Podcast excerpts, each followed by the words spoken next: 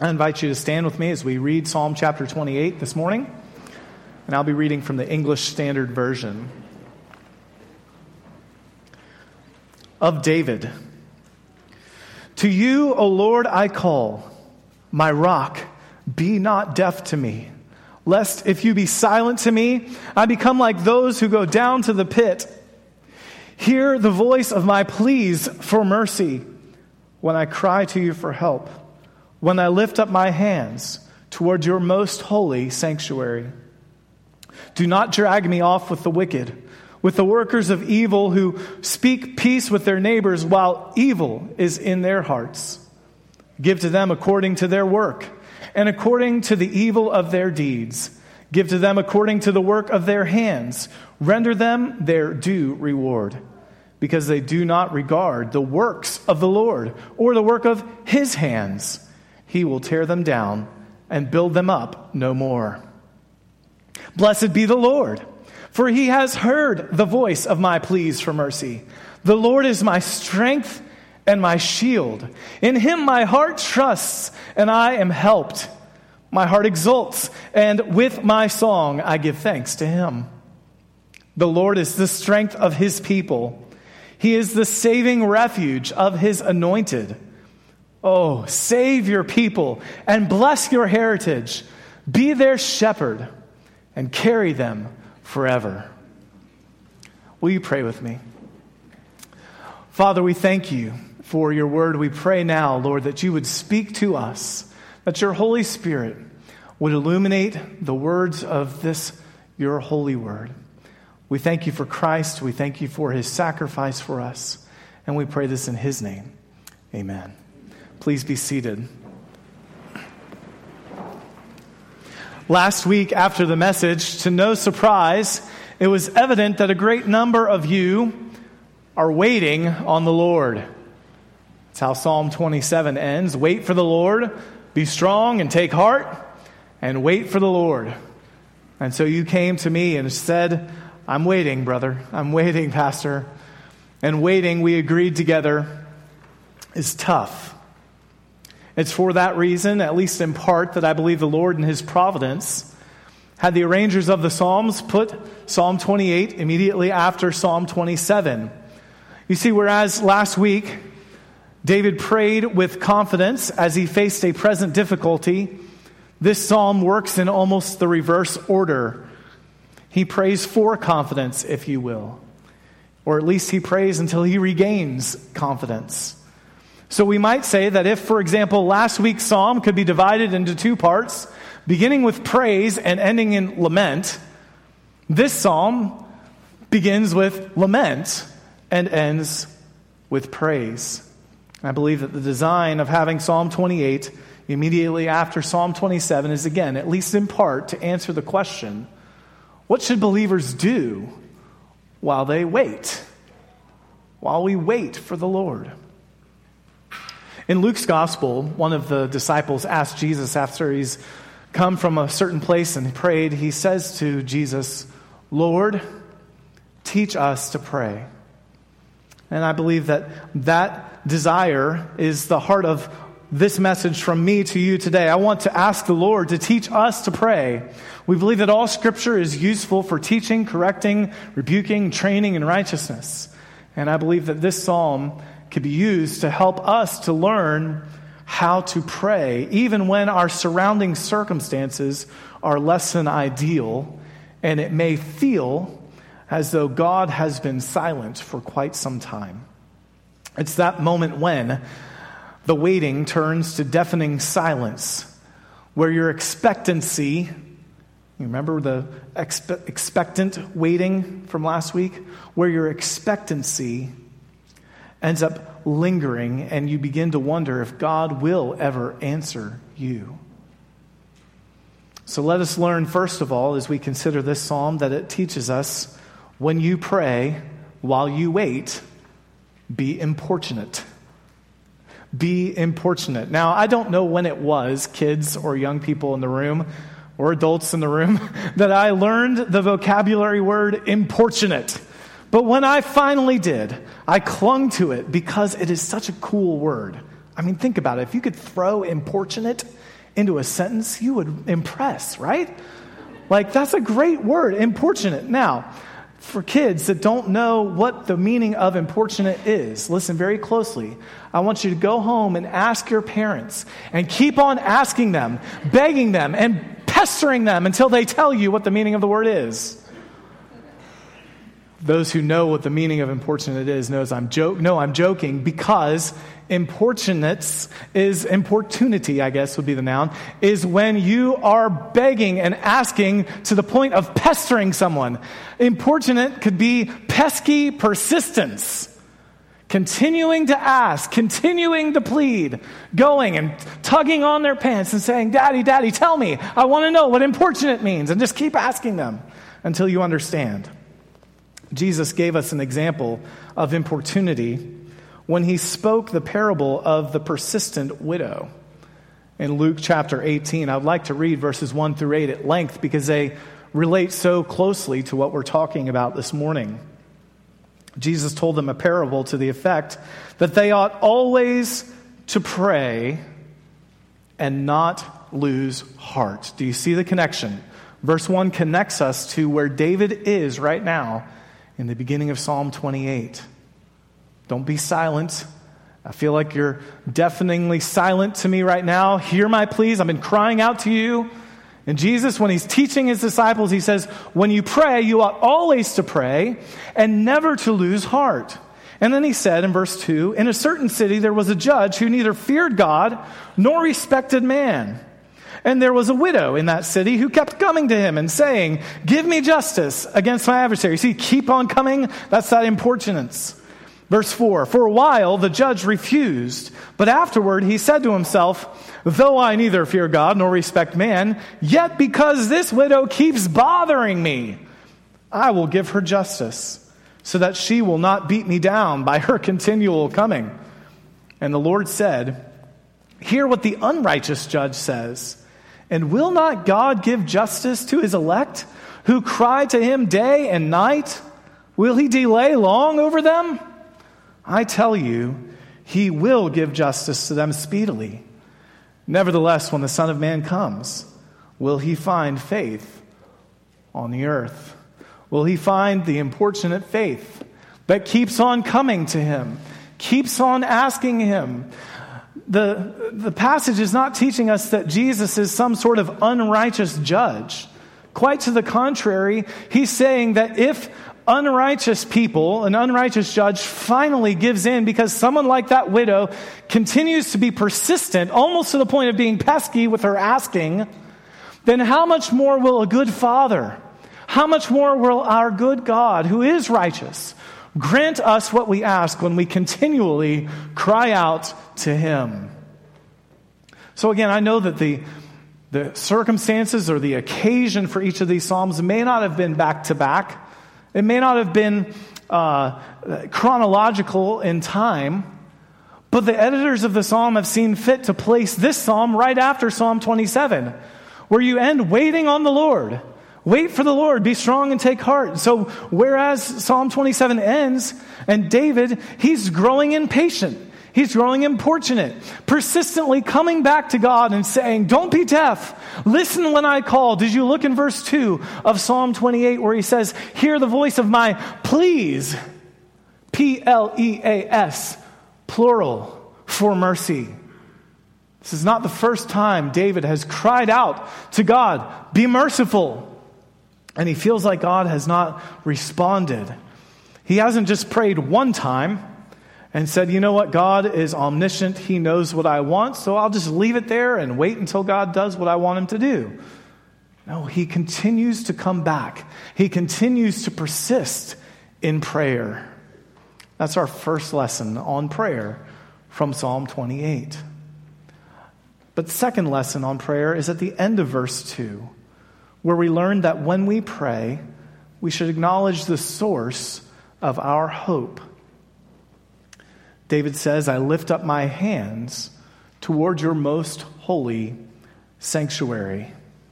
David, of course, is referring to the innermost sanctuary in the tabernacle, in which the Ark of the Covenant and the mercy seat rested. Following the common practice of raising his hands to pray, David goes right to the source of God's merciful presence. He goes to the source of God's merciful presence. Now, from a New Testament perspective, we know that the Holy of Holies and the Ark and the mercy seat were a type, a foreshadowing of our Lord Jesus. So when we pray, we now gain acceptance or access to God by the blood sprinkled mercy of Jesus' atonement. Now, for further study, we don't have time to do all the commentary on this, but there's commentary in Scripture on what I'm describing in Hebrews 9 and 10. So write down Hebrews 9 and 10 and read that later to understand how I'm getting this connection point to Jesus from the ark and the Holy of Holies and the most holy place to Jesus and his shed blood. But let it suffice to say for now that when we pray, as the writer of Hebrews says, we can approach the throne of grace with confidence through the shed blood of Jesus Christ. We don't pray with our hands lifted toward Jerusalem, but we can lift up our hands as we pray and acknowledge the source of all our hope, which is the shed blood of Jesus Christ and his mercy that was poured out for us on Calvary. So when we pray, acknowledge that source. Number three, in verse 3, this brings us to verse 3, where David prays with concern for his own personal holiness. He says, God, do not drag me off with the wicked, which mirrors his concern in verse 1, where he says, Lest, Eh, eh, don't be deaf to me, because if you were, if you were silent to me, I'd become like those who go down to the grave, who go down to the pit.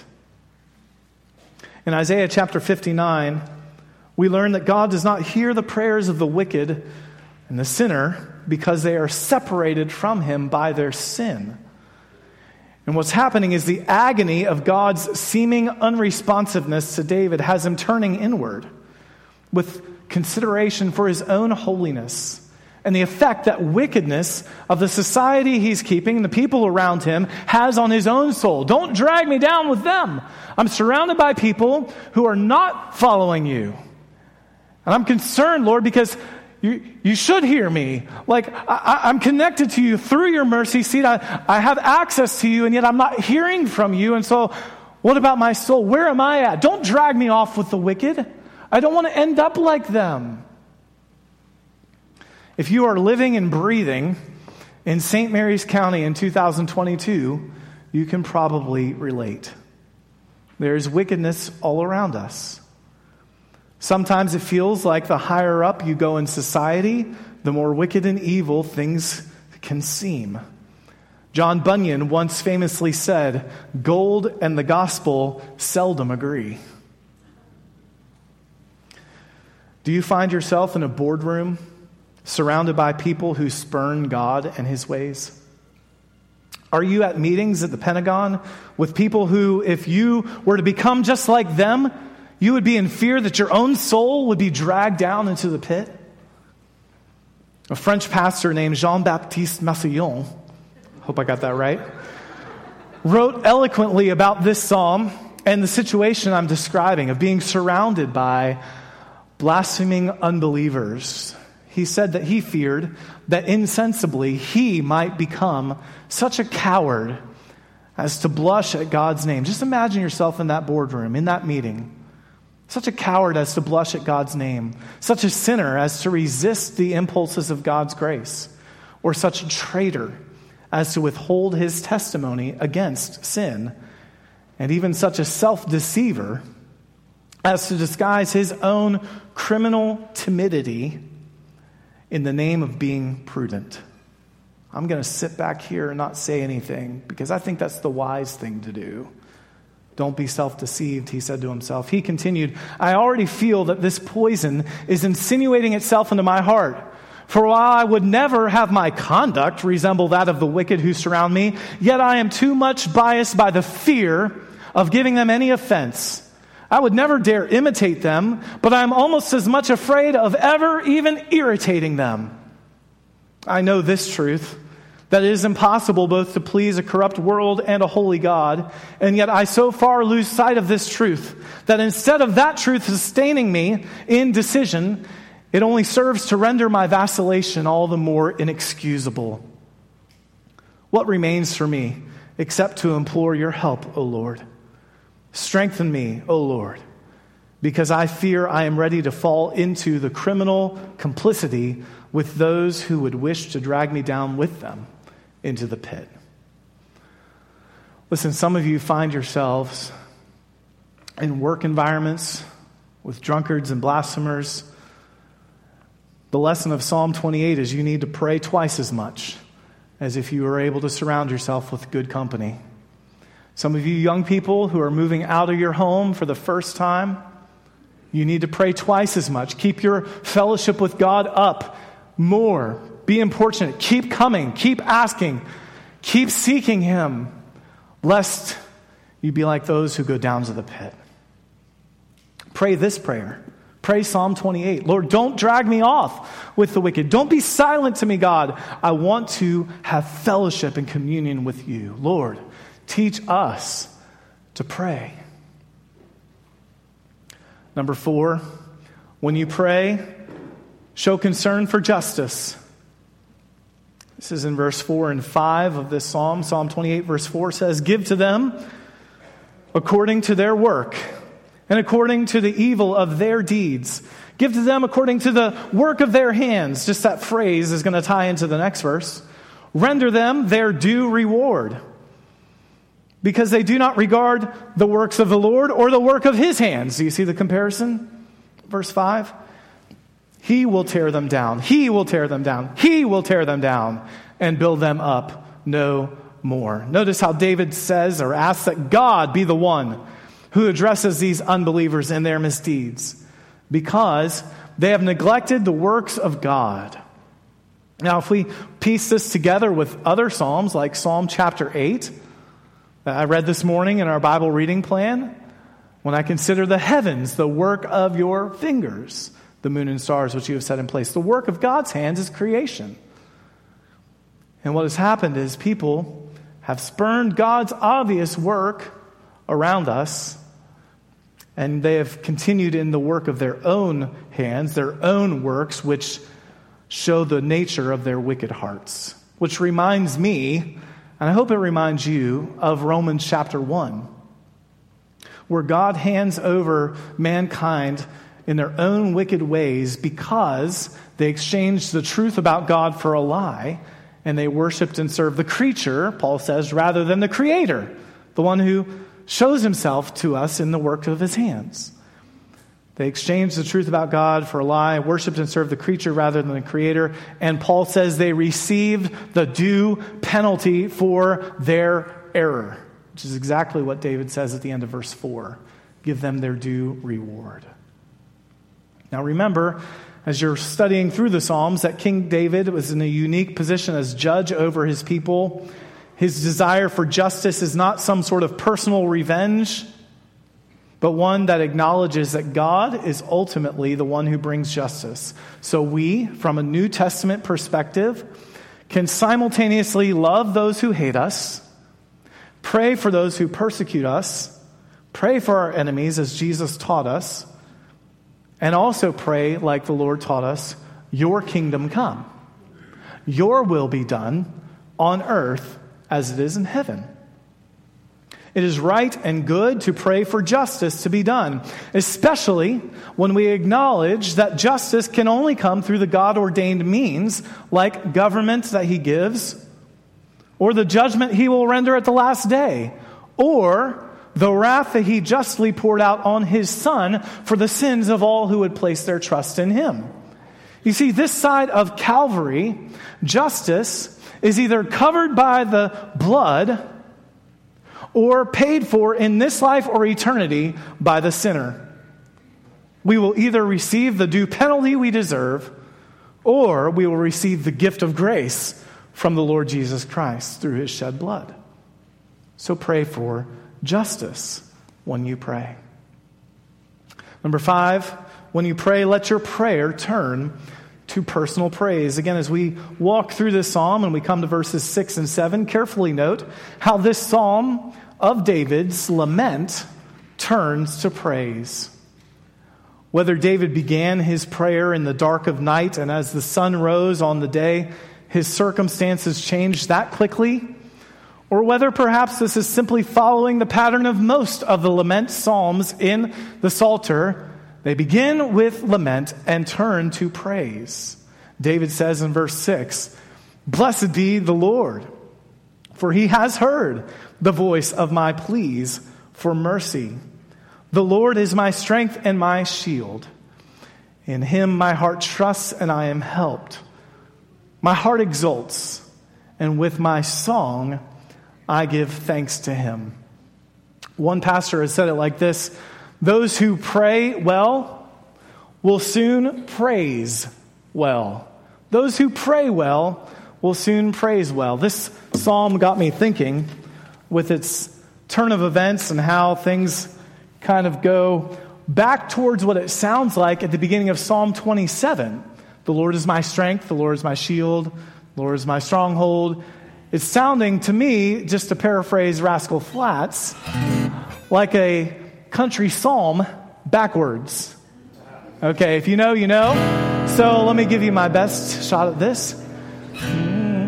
You get the Lord back, you get his strength back, you get the heart of faith back, you get his voice back, you get his mercy, you get your song of thanks to him back. Could a front porch swing ever fit into this thing as we think about the king as he starts to sing a song from his heart about parting with a heartache? King David playing his guitar. It sounds a little crazy, a little scattered and absurd, but that's what you get when you play a country psalm backwards.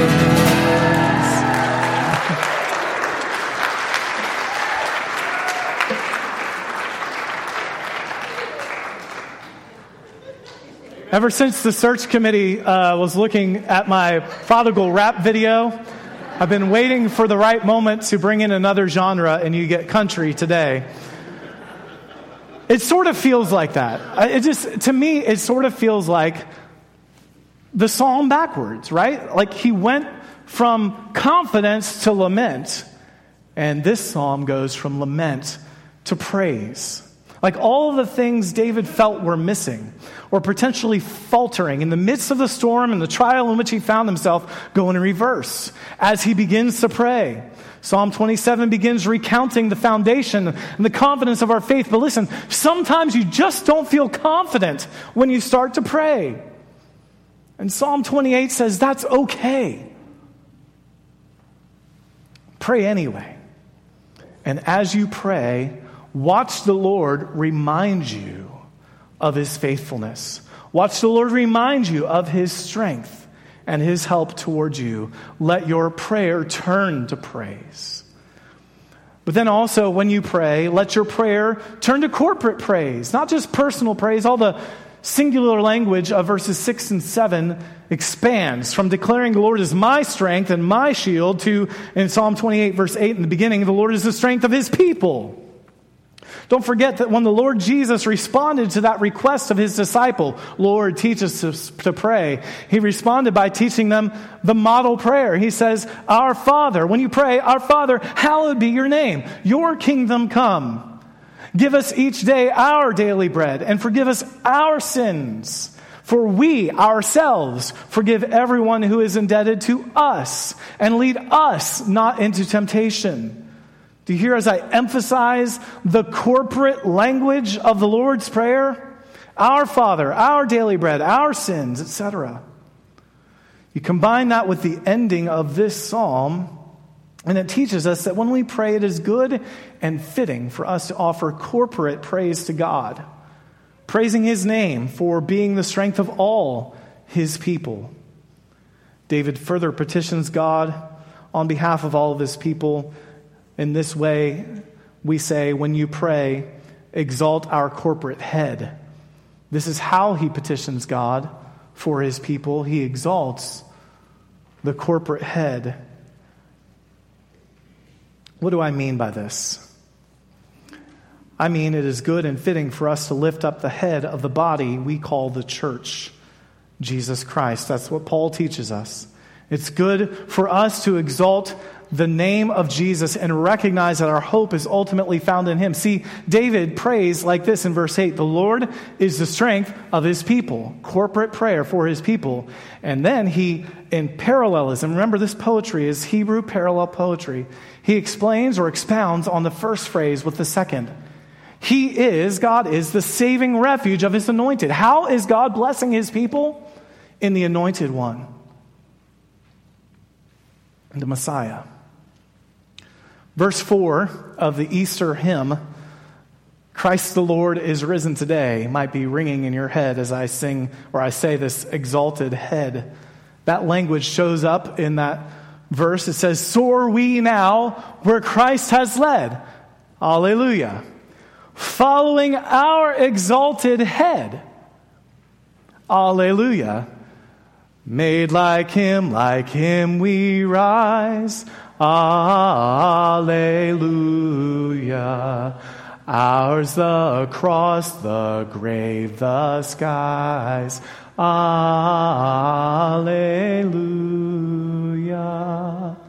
We follow him where he leads the cross, the grave, the skies. He has won it all for us. And in him we have victory and the promise of eternity because the Lord saves and strengthens his people by saving his Messiah, his anointed one. Our great hope is that the same power that raised Jesus is at work in us. So when you pray, exalt the name of Jesus. Petition the Father in His name, in the power of Christ, and in His death, burial, and resurrection. Remember that Jesus Himself is our good shepherd, the shepherd of the sheep who will carry us forever. So while you wait, be strengthened in Christ's strength, exalt his name, and receive and rest in his work that he has done on your behalf. Trust in his shepherding and tender, loving care as he carries you through the trials you face in this life. Remember, it's not just the skies, it's ours, the cross, the grave, the skies. We follow him in suffering, Paul says, that we may know the power of his resurrection. So trust his shepherding, loving care as he carries you through the trials you face in this life and leads you safely home to dwell in the house of the Lord forever. Listen, sometimes you don't feel like praying. Sometimes we don't feel like waiting. But when we find ourselves in those circumstances, I hope you'll remember Psalm 28.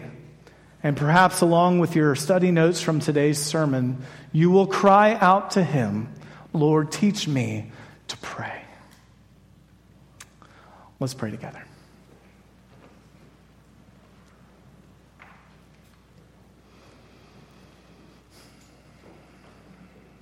Our Heavenly Father, we continually come to you each Lord's Day, asking, seeking, knocking, requesting that you would hear our cries for mercy as we call to you for help.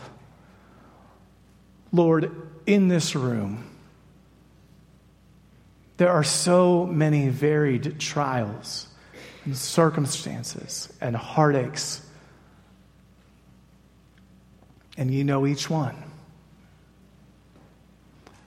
Lord, you know of a child who's heartbroken over something happening with his or her parents. You know the, the spouse who's heartbroken and not understanding how to move forward in relationship. You know of the government employee who is heartbroken over the changes and the dictates and the various rules and regulations or conversations they face each day. You know, of the teacher who's heartbroken over the struggles his or her children are facing in their homes. Lord, there are so many others. God, I pray that you would hear our cries for mercy as we call to you for help. Lord, we do so lifting up our hands, lifting up our hearts through the shed blood of Jesus, your most holy place, the evidence of your justice and your love. Father, because of Christ, we can come boldly and let our requests be made known to you. Lord, we pray for justice in this county. We pray for justice in this state. We pray for justice in our country and in this world. Lord, we are surrounded by people who go the path of the wicked. We know the Lord watches over the way of the righteous, but the way of the wicked will perish. And so, Lord, we pray justice is done. But, Lord, until such time as you come and render complete and final judgment, help us to be those who are calling out, There is justice at Calvary. You can be forgiven. You can find grace. You can be changed. You can be transformed. Let us never forget that there is a time you are coming back, and we're sooner to it now than we were when we started this service. And you will bring justice, and we will rejoice in justice served. But God, until that time, let us rescue the perishing, care for the dying. Lord, let us go with the message of the gospel to them. Father, I pray that our prayer will always turn to praise, taught by the Psalms that in every lament except one, they end with praise. Help us to find confidence when we pray. At the very beginning, sometimes lacking that confidence. Lord, help us to be reminded of your works, to be reminded of your grace, to be reminded of Christ Jesus, and ultimately exalt our head, the head of this body, and then be able to pray corporately for you to work in the lives of our brothers and sisters. Thank you, Lord, for the privilege of prayer. Lord, teach us to pray. In Jesus' name, amen.